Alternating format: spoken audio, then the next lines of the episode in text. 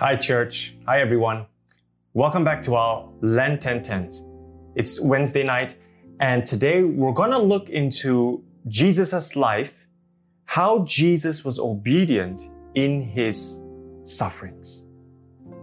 Uh, I'm going to read again from Philippians chapter 2, just one verse this time, and then I'm going to read from the book of Hebrews. Philippians 2, verses 8. Jesus, being found in appearance as a man, he humbled himself and became obedient to death, even death on a cross. And I might remind all of us that death on that cross, the journey to that place, how he died, was a great form of suffering. But today I want to pull mainly from the book of Hebrews, Hebrews chapter 5, verses 1 to 10. And let us read together. Verse 1 Every high priest is selected from among men and is appointed to represent them in matters related to God, to offer gifts and sacrifices for sins. He is able to deal gently with those who are ignorant and are going astray, since he himself is subject to weakness. This is why he has to offer sacrifices for his own sins, as well as for the sins of the people. No one takes this honor upon himself. He must be called God, just as Aaron was.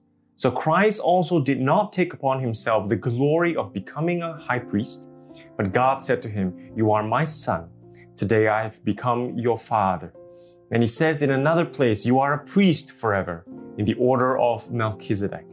During the days of Jesus' life on earth, he offered up prayers and petitions with loud cries and tears to the one who could save him from death. And he was heard because of his reverent submission. Although he was a son, he learned obedience from what he suffered. Verse 8 again.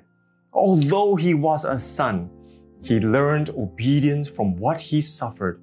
And once made perfect, he became the source of eternal salvation for all who obey him and was designated by God to be the high priest in the order of Melchizedek.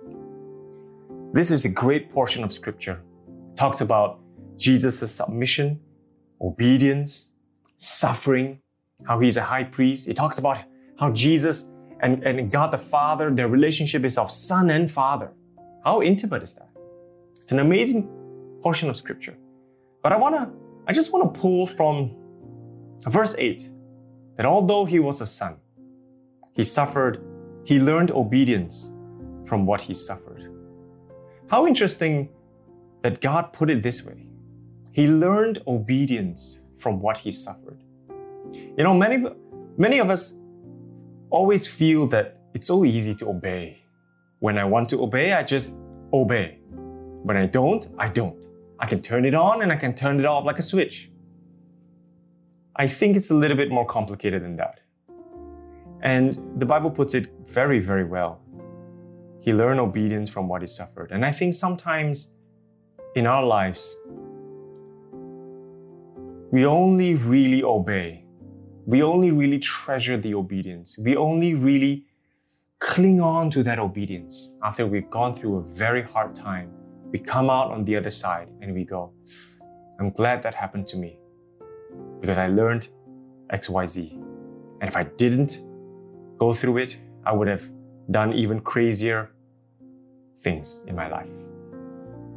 You know, just because Jesus Christ have died for our sins and he's resurrected and now he lives within us within us and our relationship with with with him and God is of father and of son it does not exempt us from suffering and a lot of times, especially now these days, we're asking God, why me? Why us? Why do we have to go through this pandemic? Why do I have to go through financial difficulties? Why do I have to go through health problems? Why do I have to go through family marital problems? Why do I have to go through children problems? Why do I have to go through church problems, work problems? Why? Why all this suffering? I'm a Christian. God, you love me. Can't you just bless me and then, you know, my life is great, then I can go to church and worship you more. And God says sometimes we don't see that He's trying to train us in obedience. And the only way to get through to our very thick skulls and our very, very hardened hearts is through suffering. You know, I, I, I with this imagery, I think of my son, uh, my very young son. Um, when he acts up or when he throws a temper and he, he screams, we, we, we, discipline him by putting him in a corner and says, son, you, you think about what you just did. You, you think about it, all right? You stay there and then until you calm down and, and you think of what you did, when you're, when you're done thinking, and then we'll talk. Um, and he would scream and he would scream. He said, Why do I have to be in the corner? And he doesn't like it. He wants to go about. He wants to play with his toys. And he would scream, Why in the corner? Why so long? It's only been 15 seconds. But to him, it's an, it, it's an eternity. It's only standing in the corner, but to him, it's a great deal of pain and hurt and shame and, and everything. And that's the same of our lives. Because when I look at him, I go, I'm putting you there not because I want to punish you, because I want to show you that you're there because you disobeyed me. I need to train you to obey me. So you stand in the corner. Same for our lives. We, we go through very hard times, and all we can see is our, our sufferings and hardness. God, why do I have to suffer? Why me? And everything is about my suffering. Why? Why? Why? And then God says, You can't see the big picture, but He can. He didn't purposely put you there because to punish you, to hate you, maybe He wants to train us in obedience. How can we obey Him more? When you think of Jesus' life, did He have to go through all that just to die for us? Think about that cross. What He suffered for us. Did He have to suffer the shame, the ridicule of mankind? The people that He loved, the people that He come to save, called Him all sorts of names King of the Jews. You think you can save us? Save yourself from that cross, they say. They mocked him, they beat him, they slapped him, they spit on him, they kicked him, they made him carry his own cross, they whipped him 39 times. Did he have to go through all that ridicule and suffering? But he says here, he learned obedience from what he suffered, and once made perfect, he became the source of eternal salvation for all who obey him. So today I want to encourage all of us. It may be a difficult time for you. It may be. But I want to encourage, maybe God is teaching us obedience. What is it that God is trying to teach us in this season? Where have your faith been shaken in these hard times? I'm sure all of us are going through a little bit of hard times. Have your faith been shaken? Have your obedience been shaken? Have you taken a step back and, ah, God, I, I'm tired. I just give up. Have, because if yes, then God is training us in obedience. Fight that fight, run that race. Just because it's hard times, don't give up. God's training us. What areas of hardship shakes us the most? You see, for some of us, if our, if our family life falls apart, we're okay, maybe. I don't know. But if our financial status fall apart, we, we start to panic.